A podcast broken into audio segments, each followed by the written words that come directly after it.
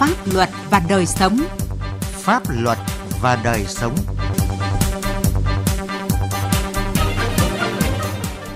Thưa quý vị và các bạn, ngày 22 tháng 7 năm 2021, Thủ tướng Chính phủ đã ban hành quyết định số 25 quy định về xã phường thị trấn đạt chuẩn tiếp cận pháp luật theo quy định này, một trong các tiêu chí để xác định xã, phường, thị trấn đạt chuẩn tiếp cận pháp luật là về công tác trợ giúp pháp lý. Vậy thực tế qua hơn một năm thực hiện quy định số 25, hoạt động trợ giúp pháp lý đã được tăng cường đẩy mạnh ra sao để góp phần thiết thực trong việc thực hiện chuẩn tiếp cận pháp luật tại cơ sở. Đây là nội dung được bàn luận trong chương trình hôm nay với sự tham gia của luật sư Nguyễn Ngọc Lan, đoàn luật sư thành phố Hà Nội. Bây giờ thì xin mời biên tập viên Đỗ Minh bắt đầu cuộc trao đổi. Trước hết xin cảm ơn luật sư Nguyễn Ngọc Lan, đoàn luật sư thành phố Hà Nội đã tham gia chương trình pháp luật và đời sống hôm nay. Dạ vâng ạ, xin gửi lời kính chào tới quý vị thính giả của Đài Tiếng Nói Việt Nam. Thưa luật sư, theo lý giải của bà thì tại sao quyết định 25 của Thủ tướng Chính phủ lại bổ sung thêm quy định về hoạt động trợ giúp pháp lý là một trong những tiêu chí để xác định xã, phường, thị trấn đạt chuẩn tiếp cận pháp luật? Vì trước đây là quyết định 619 ngày 8 tháng 5 năm 2017 của Thủ tướng Chính phủ thì không đề cập tiêu chí này. À, vâng, à, chúng ta cũng đã nhìn thấy một cái à, à, sự thay đổi trong à, giữa cái quyết định 619 à, của năm 2017 và tới bây giờ là sang cái quyết định số 25 năm 2021 và cái việc mà có đưa à, bổ sung cái quy định về hoạt động trợ giúp pháp lý là một trong những tiêu chí để xác định xã phường thị trấn đạt chuẩn tiếp cận pháp luật nó tạo lập ra một cái môi trường pháp lý lành mạnh tiến bộ tại cơ sở và để nó nhằm một cái mục đích làm nâng cao đời sống vật chất và tinh thần cho người dân. Và cái việc này nó cũng hướng đến ở một cái góc độ đó là phổ cập à, kiến thức pháp luật cho người dân, giúp người dân nhận thức rõ hơn quyền và nghĩa vụ của mình và cũng từ đó thì sẽ giúp cho cái câu chuyện về quản lý nhà nước ở tại địa phương nó được tốt hơn. À, cái tình trạng khiếu kiện khiếu nại nó cũng sẽ được à, giảm đi hơn nữa và nó sẽ tạo ra cái sự bình ổn trong à, đời sống xã hội tốt hơn ạ. Qua thực tiễn tham gia các cái hoạt động thì bà nhận thấy cái việc thực hiện tiêu chí trợ giúp pháp lý có những cái thuận lợi và khó khăn gì hơn so với các cái tiêu chí khác như về công tác hòa giải, công tác phổ biến giáo dục pháp luật? À, đối với cả cái công tác về trợ giúp pháp lý thì nó sẽ có một số những cái điểm khó khăn. À, chúng ta có thể kể đến một số điểm khó khăn như thứ nhất đó là để mà có thể thực hiện được trợ giúp pháp lý thì chúng ta cần phải có nguồn nhân lực nguồn nhân lực ở đây tôi đề cập tới, đấy là nguồn nhân lực mà được gọi có trình độ chuyên môn để đảm bảo được cho cái công tác là thực hiện cái hoạt động về trợ giúp pháp lý. Thứ hai là chúng ta cũng lại phải cần có cái cơ sở vật chất. Cái cơ sở vật chất ở đây là gì? Để chúng ta có thể đảm bảo được à, cái cơ sở vật chất về mặt tiếp cận thông tin cho người dân. À, và thứ ba nữa đấy là chúng ta có hoạt động về trợ giúp pháp lý thì lại cần phải tiếp tục có một cái nhánh nữa đó là cái câu chuyện liên quan tới à, quy trình giải quyết như thế nào khi mà chúng ta thực hiện trợ giúp pháp lý thì đối với trong trợ giúp pháp lý chúng ta biết rồi cung cấp những thông tin những kiến thức pháp luật nhưng bên cạnh đó thì cũng cần phải có nguồn nhân lực và có đội ngũ để xử lý để giúp người dân là tiến hành giải quyết những cái vướng mắc những cái ờ, khó khăn liên quan đến pháp luật mà người dân gặp phải và một cái điểm khó khăn nữa à, tôi cũng nghĩ đến à, đó liên quan đến câu chuyện đấy là cái sự tiếp nhận của người dân với tôi đó là một số những cái khó khăn chính khi mà làm cái công tác trợ giúp pháp lý này ạ. Như bà vừa nói thì thuận lợi nhất chính là hiện nay hoạt động trợ giúp pháp lý cũng đã được tăng cường đẩy mạnh ở các cái địa phương trở thành một cái phương tiện hữu hiệu để giúp người nghèo, người yếu thế trong xã hội bảo vệ quyền và lợi ích hợp pháp của mình. Và để tiếp tục cuộc trao đổi thì mời quý vị thính giả cùng bà Nguyễn Ngọc Lan nghe phóng sự ngắn sau của phóng viên Quang Chính tại xóm Làng Hoèn, xã Phúc Chu, huyện Định Hóa, Trung tâm trợ giúp pháp lý tỉnh Thái Nguyên phối hợp với huyện Định Hóa tổ chức tư vấn pháp luật và truyền thông về trợ giúp pháp lý cho hơn 100 người dân địa phương. Ông Triệu Đức Nghiên, người dân xóm Làng Hoèn chia sẻ, tại buổi tư vấn pháp luật và truyền thông về trợ giúp pháp lý, ông cùng nhiều người dân xóm Làng Hoèn đã được cung cấp nhiều thông tin pháp lý quan trọng như quyền và nghĩa vụ của công dân trong các quan hệ pháp luật, cách xử sự trong một số tình huống, hoàn cảnh cụ thể phù hợp với pháp luật, tránh những hậu quả pháp lý bất lợi. Trung tâm đến à, xóm chúng tôi trợ giúp bà con nhân dân về pháp lý, pháp luật đưa đến đến với bà con nhân dân chúng tôi để hiểu rõ. Ở bên cạnh đó thì cũng có một số những cái ý kiến thắc mắc bà con nhân dân chưa hiểu, chưa rõ thì ý kiến đó thì đã được trả lời cho bà con thấu hiểu và hiểu rõ hơn. Ông Lộc Văn Dương, Phó Chủ tịch Ủy ban nhân dân xã Phúc Chu cho biết, thông qua buổi tư vấn, người dân được tìm hiểu về quyền được trợ giúp pháp lý, đảm bảo quyền và lợi ích hợp pháp của mình, đồng thời nâng cao hiểu biết, ý thức chấp hành pháp luật, góp phần phát huy dân chủ ở cơ sở. Xã Phúc Chu là có 90% là người dân tộc ờ, thiểu số nắm bắt pháp luật, hiểu biết pháp luật cũng còn có những hạn chế nhất định. Và mong rằng ờ, trong thời gian tới, xã Phúc Chu cũng như người dân xã Phúc Chu rất mong được sự quan tâm của Trung tâm trợ giúp pháp lý và phòng tư pháp có nhiều cuộc tư vấn pháp lý, trợ giúp pháp lý giúp cho người dân hiểu biết, tiếp cận đối với ờ, pháp luật trong cái việc thực hiện chủ trương của Đảng, pháp luật của nhà nước. Ông Đào Anh Tuấn, cán bộ Trung tâm trợ giúp pháp lý nhà nước tỉnh Thái Nguyên cho biết, thực hiện công tác trợ giúp pháp lý lưu động, cán bộ của trung tâm đã có những buổi nói chuyện trực tiếp với người dân về pháp luật, nhận đơn yêu cầu trợ giúp pháp lý và trực tiếp tư vấn cho những người thuộc diện trợ giúp pháp lý có nhu cầu. Thường thì trung tâm xây dựng kế hoạch hàng năm đưa ra các chương trình đưa các cái à, chính sách gần nhất với đời sống hàng ngày của bà con.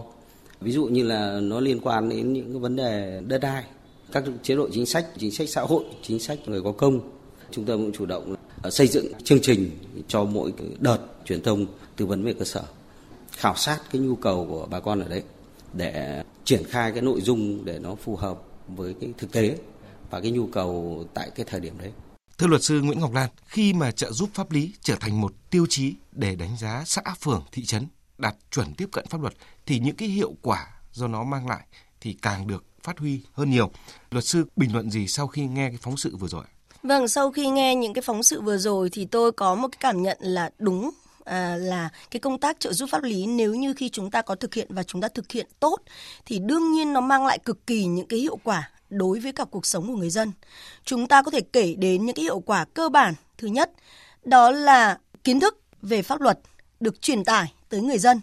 Thứ hai, đó là người dân đã người dân sau khi được tiếp nhận những cái kiến thức này thì bản thân là chúng ta gọi là gì? Là trình độ dân trí về pháp luật được nâng cao thì sẽ dẫn tới câu chuyện là ý thức pháp luật của người dân được đảm bảo hơn thì sẽ dẫn tới người dân thực hiện pháp luật được đảm bảo hơn nữa và tuân thủ đầy đủ hơn những cái nội dung những cái quy định của nhà nước. Và như thế thì các cái tình trạng như tôi nói ban đầu là những tình trạng về khiếu kiện hoặc là khiếu nại hoặc là xảy ra những cái uh, sự vụ liên quan tới các hành vi vi phạm pháp luật thì nó cũng sẽ phần nào được giảm bớt đi và cái quan trọng nữa đó là sẽ giúp cho cái quản lý nhà nước ở tại địa phương sẽ được đảm bảo hơn. Đấy cũng là những cái điều mà chúng ta thấy rằng là như ở trong quy chế dân chủ ở cơ sở thì đây chính là việc mà để người dân được đảm bảo quyền trong việc là tiếp cận với thông tin, đặc biệt là thông tin về pháp luật và nó cũng giúp cho bản thân các cơ quan quản lý nhà nước đảm bảo hơn cái nghĩa vụ à, phục vụ nhân dân được tốt hơn trong cái công tác hoạt động của mình thì đảm bảo được tính công khai, minh bạch và đảm bảo hơn về trách nhiệm giải trình. Như bà cũng vừa cho biết là tuy rằng thì có nhiều thuận lợi nhưng để trợ giúp pháp lý trở thành một cái tiêu chí đánh giá xã, phường, thị trấn đạt chuẩn tiếp cận pháp luật thì vẫn còn đó nhiều khó khăn vướng mắc. Vậy những cái khó khăn vướng mắc này thì theo bà cần được giải quyết ra sao? Khi nói đến trợ giúp pháp lý thì có lẽ rằng chúng ta nghĩ rằng trợ giúp viên pháp lý hoặc là những à, cán bộ pháp luật, tư vấn pháp luật là đến à, với người dân hoặc là tổ chức các cái buổi để tuyên truyền để trợ giúp pháp lý chúng ta nghĩ một cách rất đơn giản. Tuy nhiên thì cái thực tế diễn ra thì nó không giống như vậy. Có rất là nhiều những khó khăn như tôi cũng đã đề cập ở ban đầu. À, với khó khăn về mặt nhân lực, khó khăn về mặt vật lực, kể cả khó khăn về những cái hỗ trợ khác nữa. dựa trên từ những cái khó khăn đó có lẽ là sẽ phải tính đến các cái phương án giải quyết. Thứ nhất, à, chúng ta cần phải có một cái chương trình cụ thể, một cái hướng dẫn cụ thể được gọi là hướng dẫn chung để triển khai được đầy đủ và đồng bộ ở tất cả các địa phương phải giống nhau về mặt chủ trương, về mặt chương trình, khung chương trình là giống nhau. Thứ hai là chúng ta lại ở mỗi một địa phương thì nó lại tùy thuộc theo cái tình hình đặc trưng của từng địa phương đó. Mỗi một địa phương lại cần có một quá trình trong việc đi giả soát xem là ở tại địa phương mình thì có những cái câu chuyện gì, có những vấn đề gì là vấn đề đang nổi cộm liên quan đến pháp luật và nhu cầu của người dân ở đấy là gì. Bởi vì khi chúng ta làm trợ giúp pháp lý là chúng ta hướng đến người dân. Từ đó thì chúng ta mới lên những cái chương trình cụ thể cho từng cái buổi đi trợ giúp pháp lý hoặc là từng cái chương trình trợ giúp pháp lý một. Thứ ba nữa nữa là gì? Cái này là cái rất là khó khăn mà tôi nghĩ rằng trong thời gian tới chúng ta cần phải khắc phục ngay. Đó là nguồn nhân lực và năng lực của nguồn nhân lực ở tại địa phương để đảm bảo cho câu chuyện làm trợ giúp pháp lý. Hiện tại bây giờ thì ở các địa phương tôi cũng được biết là hàng năm đều có những chương trình tuyên truyền phổ biến kiến thức pháp luật cho người dân và kết hợp với cả à, hội luật gia hoặc là kết hợp với cả bên um, các cái trung tâm trợ giúp pháp lý hoặc là bên um, sở tư pháp vân vân thế thì cái câu chuyện là gì là bây giờ nếu như phổ cập ở tới ở tại địa phương vậy chúng ta phải đặt ra một câu chuyện là phải người ở tại địa phương à, là người mà có thể làm công tác trợ giúp pháp lý ở tại địa phương thì nó sẽ tốt hơn rất nhiều với việc là chúng ta cứ phải nhờ người ở nơi khác. Ờ, và để làm cái điều đó thì chúng ta cần phải có tăng cường năng lực cho chính nhân sự của mình, những người nhân sự mà thực sự làm cái công tác để có thể đảm đương được cái vị trí là làm trợ giúp pháp lý này. À, một điều nữa là chúng ta cũng cần phải có cái sự khắc phục trong việc là à, à, chúng ta làm trợ giúp pháp lý là phải làm thật chứ không phải làm trên diện hình thức nếu chúng ta chỉ làm trên diện hình thức thì nó vẫn chỉ nó vẫn chỉ đạt được một cái uh, kết quả nhưng nó chỉ làm kết quả bền nổi thôi. Bản bản chất về mặt uh, chuyên môn về mặt chuyên sâu thì nó vẫn sẽ để lại những cái lỗ hổng rất là lớn. Uh, và chúng ta cũng cần có cái uh, uh, sự phối kết hợp giữa các cái cơ quan ban ngành ở tại địa phương. Bởi vì là cái mục đích của uh, cái, cái cái hoạt động về uh, trợ giúp pháp lý này nó không thể tách rời.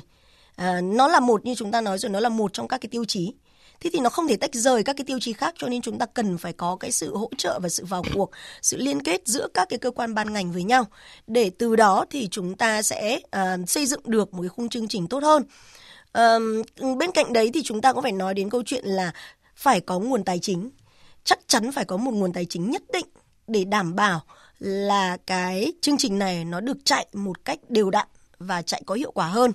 đó là một số những cái um, giải pháp mà tôi cho rằng là trong thời gian tới cần phải à, khắc phục à, trong thời gian sớm nhất thì sau đó chúng ta mới có thể triển khai được cái mô hình à, trợ giúp pháp lý này. Thế vậy thì để thực hiện tốt tiêu chí về trợ giúp pháp lý trong việc xây dựng các xã, phường, thị trấn đạt chuẩn tiếp cận pháp luật thì đặt ra trách nhiệm như thế nào đối với chính quyền địa phương thưa luật sư?